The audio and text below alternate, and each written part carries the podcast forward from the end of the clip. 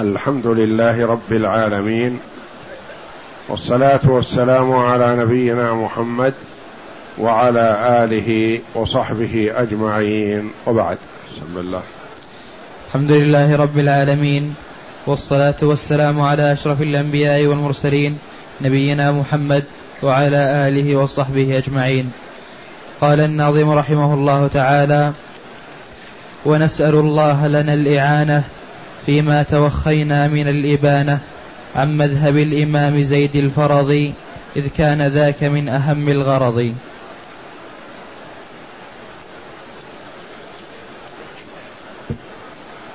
قول المؤلف رحمه الله تعالى بعد الحمد لله جل وعلا والصلاة والسلام على رسول الله صلى الله عليه وسلم بين رحمه الله هدفه ومراده في هذا النظم فقال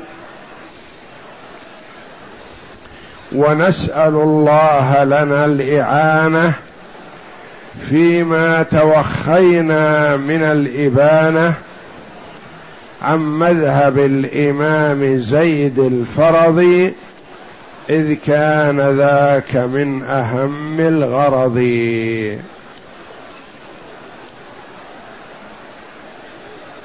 يقول نسأل ربنا جل وعلا الإعانة على ما أردناه لأن الله جل وعلا إذا أعان عبده يسر له أمره وحصل له مقصوده.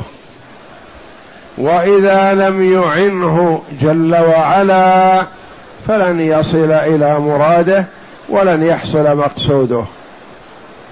والله جل وعلا يحب أن يسأل كما قال تعالى وإذا سألك عبادي عني فإني قريب أجيب دعوة الداع إذا دعان.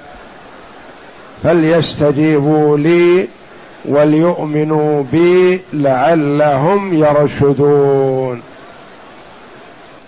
فالله جل وعلا يحب أن يسأل ليعطي. ونسأل الله لنا الإعانة فيما توخينا يعني فيما قصدنا.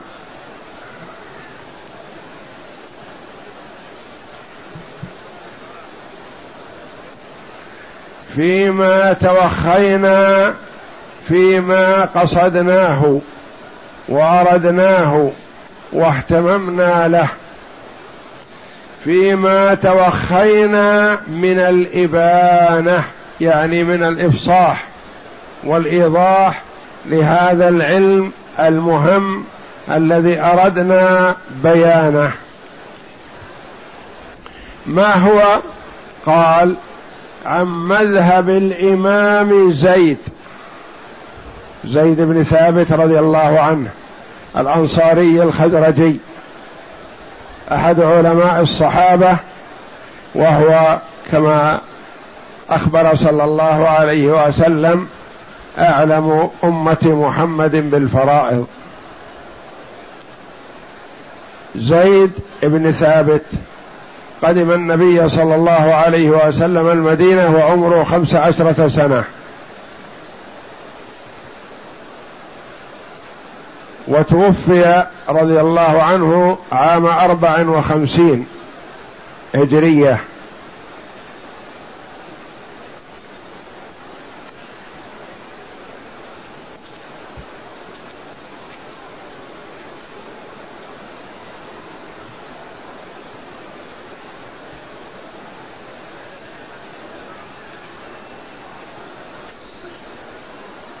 بل توفي عام خمس وأربعين لأنه خمس وأربعين وعمره حينما قدم النبي صلى الله عليه وسلم المدينة خمس عشرة سنة أو قريبا منها فعمره في حدود الستين أو أقل من ذلك رضي الله عنه وأرضاه.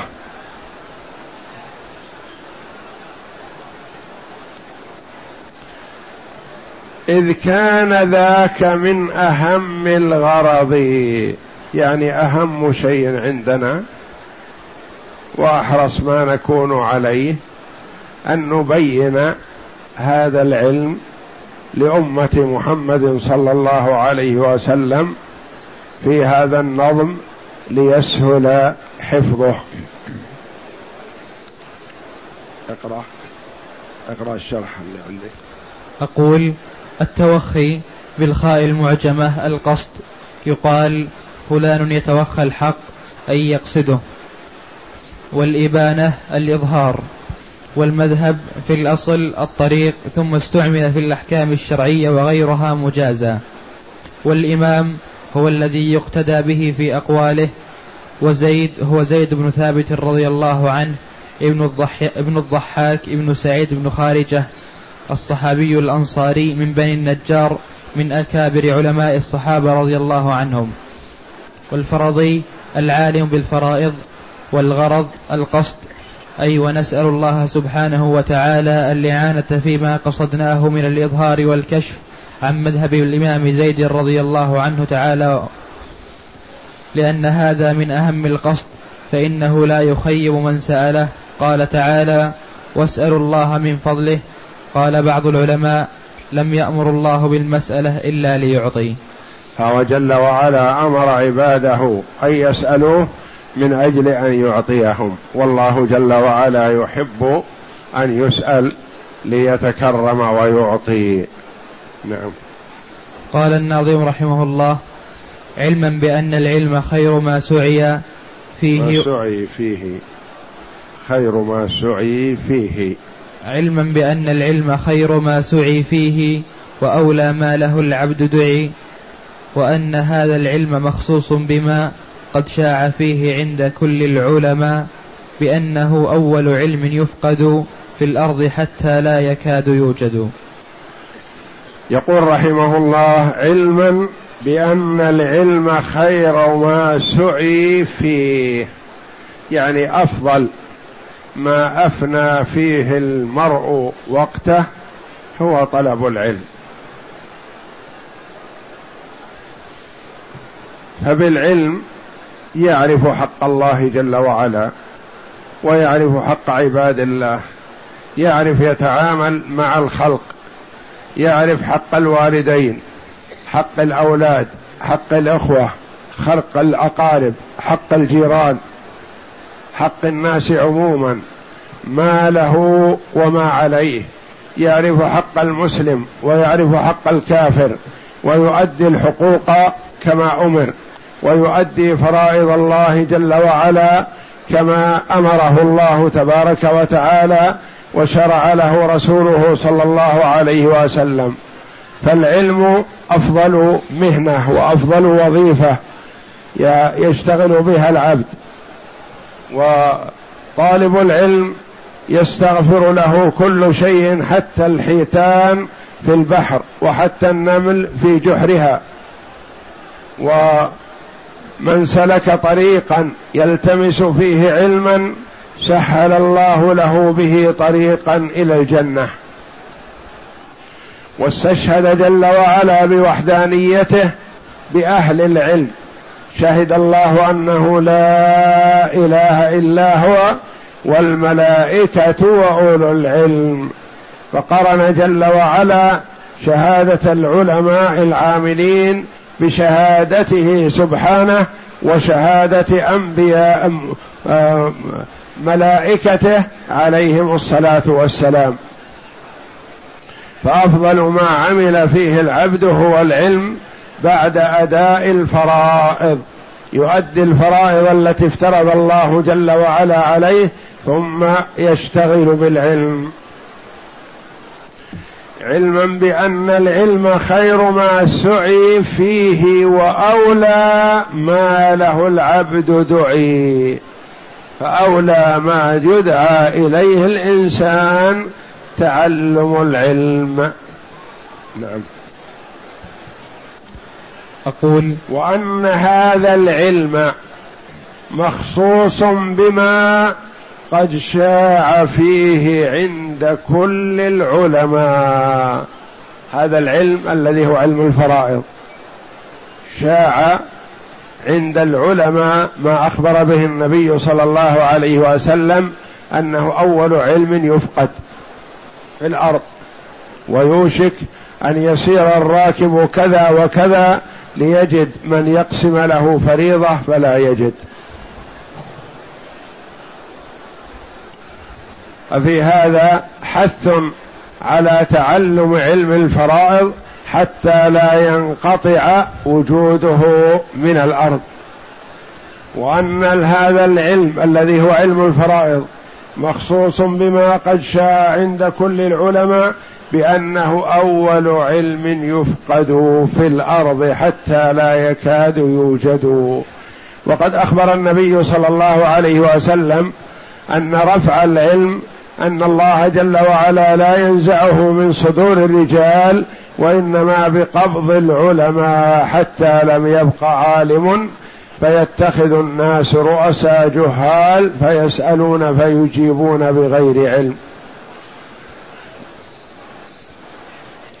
أفي هذا حث على تعلم هذا العلم والحرص عليه لئلا يقل وجوده في الأرض والناس في حاجة إليه. نعم. أقول علما منصوب على أنه مفعول لأجله وهو علة لقوله إذ كان ذاك من أهم الغرض. يعني علما لما حينما قلنا إنه من أهم الغرض لأنه خير ما اشتغل به العبد. نعم. أو علة لقوله توخينا والعلم خلاف الجهل وبأن العلم متعلق بقوله علما وآل فيه للعموم حتى يشمل كل علم. وقوله سعي ودعي مبنيان لما لم يسمى فاعله. وفضل العلم وخيريته أشهر من أن تذكر. قال الشافعي وغيره طلب العلم أفضل من صلاة النافلة وليس بعد الفريضة أفضل من طلب العلم. ليس بعد الفرائض التي افترض الله جل وعلا أفضل من طلب العلم. يعني وكما قال الإمام أحمد رحمه الله طلب العلم لا يعدله شيء لمن صحت نيته. إذا صحت نية المرء في طلب العبد فهو أفضل عبادة يتقرب بها إلى الله جل وعلا بعد أداء الفرائض. نعم. والأحاديث الواردة في فضل العلم كثيرة ومشهورة. ففي الصحيحين من رواية ابن مسعود رضي الله عنه لا حسد إلا في اثنتين رجل أتاه الله مالا فسلطه على هلكته في الحق ورجل أتاه الله الحكمة فهو يقضي بها ويعلمها الناس. لا حسد والمراد بالحسد هنا الغبطة. والحسد نوعان حسد مذموم وحسد ممدوح. فالحسد المذموم أن يتمنى المرء زوال نعمة أنعمها الله على عبد من عباده. هذا حسد مذموم. يتمنى العبد أن تزول هذه النعمة عن هذا العبد هذا الحسد. وهو يأكل الحسنات كما تأكل النار الحطب. حسد ممدوح وهو المعبر عنه بقوله صلى الله عليه وسلم لا حسد إلا في اثنتين يعني لا ينبغي أن تحسد أن تغبط امرا على شيء إلا على واحدة من اثنتين. رجل آتاه الله مالا فسلطه على هلكته في الحق. يعني تتمنى أن تكون مثله. والحسد الممدوح أن تتمنى أن تكون مثل فلان في كذا من غير أن تزول النعمة التي أنعم الله بها عليه. رجل آتاه الله مال فسلطه على ماله ينفقه في الحق. كل وجه من وجوه البر تجده يسارع ويسابق إليه. تقول لو أن عندي مال لفعلت مثل فلان فلك مثل أجره بالنية الصادقة الصالحة. ورجل آتاه الله الحكمة يعني العلم فهو يقضي بها ويعلمها ينشر العلم الذي تعلمه. هذا ينبغي أن تحسده الحسد الممدوح. تقول ليت عندي علم مثل فلان فأعمل مثل ما يعمل فلان فلك مثل أجره بهذه النية الطيبة. والله جل وعلا يقول قل هل يستوي الذين يعلمون والذين لا يعلمون. ويقول جل وعلا إنما يخشى الله من عباده العلماء. فالعلماء هم أهل خشية الله جل وعلا. يعني يخشون الله لما أعطاهم الله جل وعلا من العلم. وكما جاء في الحديث كل من كان بالله أعرف فهو منه أخوف.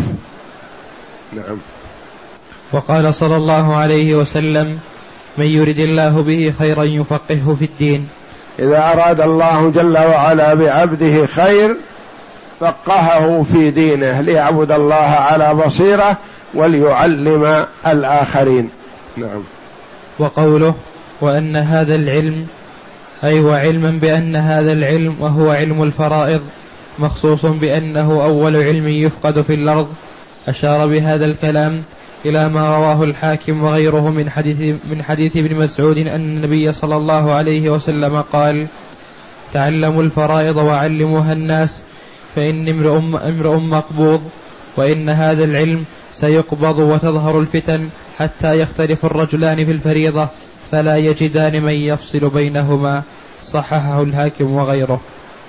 يقول صلى الله عليه وسلم تعلموا الفرائض وعلموها الناس.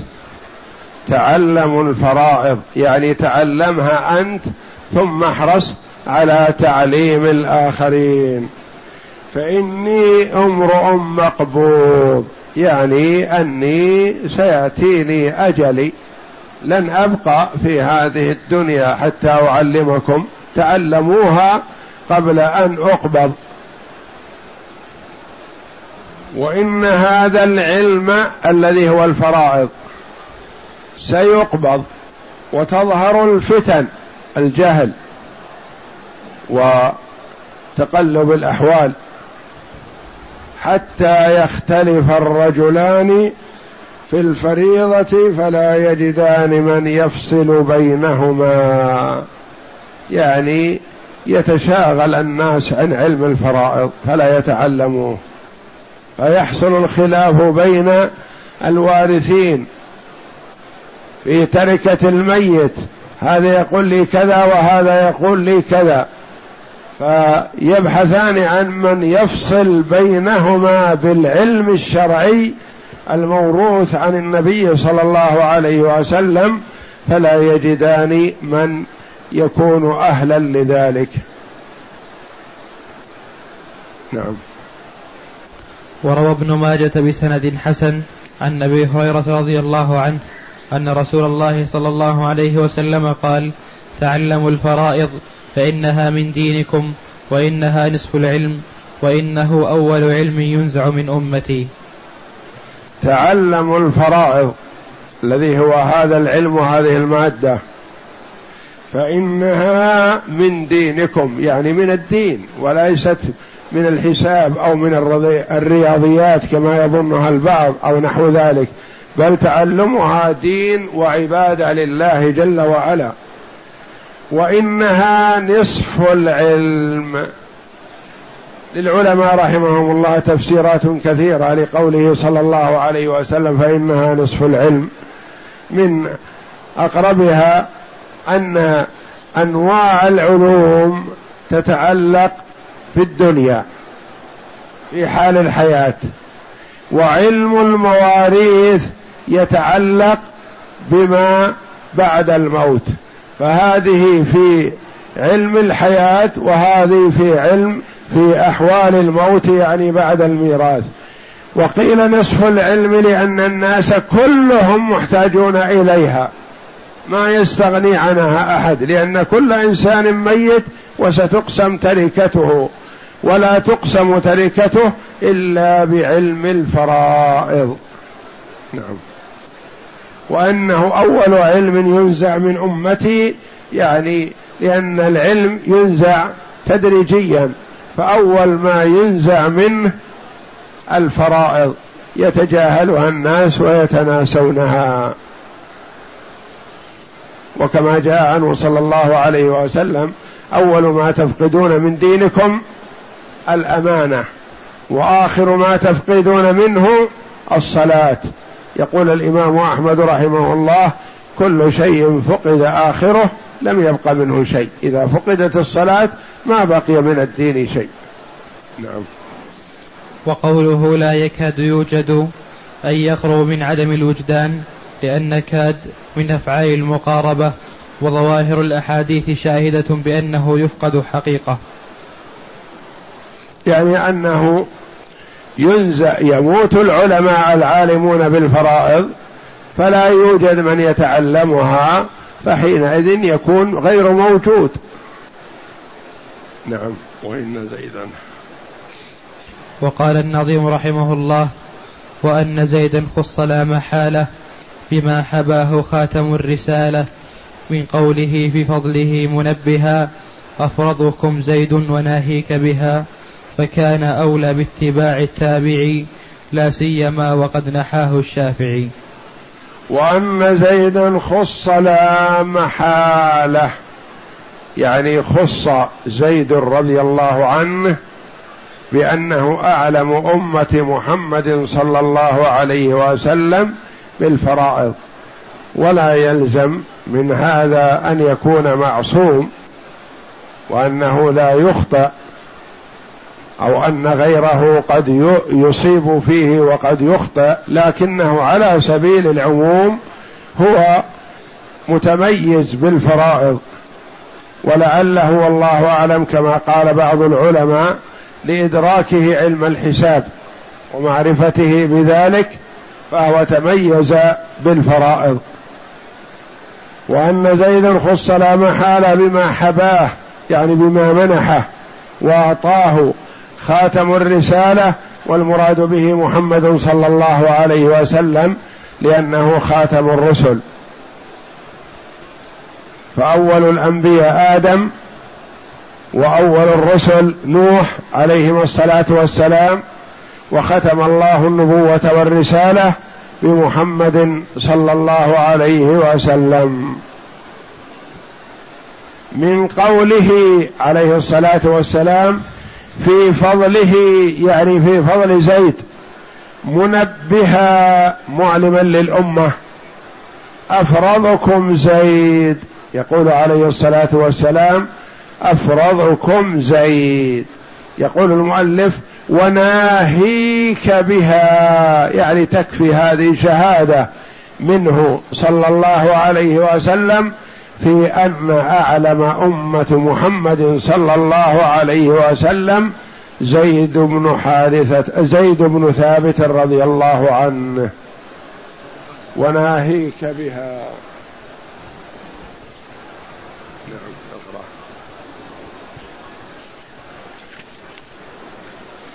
فكان أولى باتباع التابعي يعني كان قدوة. رضي الله عنه. زيد بهذه الشهادة من النبي صلى الله عليه وسلم يكون قدوة للأمة بأن يتبعوه. فكان أولى يعني هو أولى من يتبع في هذا. لا سيما اضف إلى هذا أن الإمام الشافعي رحمه الله سلك مسلكه وتعلم الفرائض رحمه الله وهذا الإمام الناظم شافعي رحمه الله يقول إنني سأنظم هذا على مذهب زيد وعلى ما مشى عليه الإمام الشافعي رحمه الله وهو الإمام محمد بن إدريس الشافعي المطلبي رحمه الله يجتمع مع النبي صلى الله عليه وسلم في عبد مناف. وهو قرشي رحمه الله وهو ولد عام مئة وخمسين هجرية وتوفي عام مئتين وأربعة فعمره أربع وخمسون سنة رحمه الله رحمة واسعة وهو أحد الأئمة الأربعة الذين هم أبو حنيفة ومالك والشافعي وأحمد رحمة الله عليهم أجمعين. نعم. أقول وأن زيد وأن زيد معطوف أيضا على قوله بأن هذا العلم أي ونسأل الله الإعانة على ما قصدناه من الإظهار والكشف عن مذهب زيد رضي الله عنه لأجل علمنا بأن الخير ما, ما سعى إليه الإنسان ولعلمنا بأن هذا العلم وهو علم الفرائض مخصوص بأنه أول علم يفقد في الأرض ولعلمنا بأن زيد رضي الله عنه خص من بين الصحابة رضي الله عنهم بما نبهنا عليه النبي صلى الله عليه وسلم من فضله وعلمه وأنه أمثل من غيره في علم الفرائض من قوله أفرضكم زيد وناهيك بهذه الشهادة له من سيد البشر. يعني لا تطلب عليها زيادة ما دام شهد له النبي صلى الله عليه وسلم فلا تقل من يشهد معه غير النبي صلى الله عليه وسلم. تكفيه شهادة النبي صلى الله عليه وسلم. نعم. وناهيك بهذه الشهادة له من سيد البشر وخاتم الرسل صلى الله عليه وسلم. وناهيك بمعنى حسبك. يعني تكفيك هذه الشهادة. نعم. وتأويلها بأنها غاية تنهاك عن طلب غيرها. قاله في المجمل فكان فكان زيد رضي الله عنه أولى بأن يتبعه بأن يتبعه التابعون ويقلده المقلدون في الفرائض لا سيما وقد نحاه الشافعي أي مال إلى قوله موافقة له في الاجتهاد ولم يتابعه مقلدا له من غير نظر واجتهاد بل الإمام الشافعي رحمه الله إمام مجتهد ليس من المقلدين. نعم. بل بعد النظر والاجتهاد حتى إنه يختلف قوله حيث اختلف قول زيد رضي الله عنه. يقول فهاك القول فيه عن إيجازي مبرأ عن وصمة الألغاز يقول هاك القول أعطيك النظم في علم الفرائض.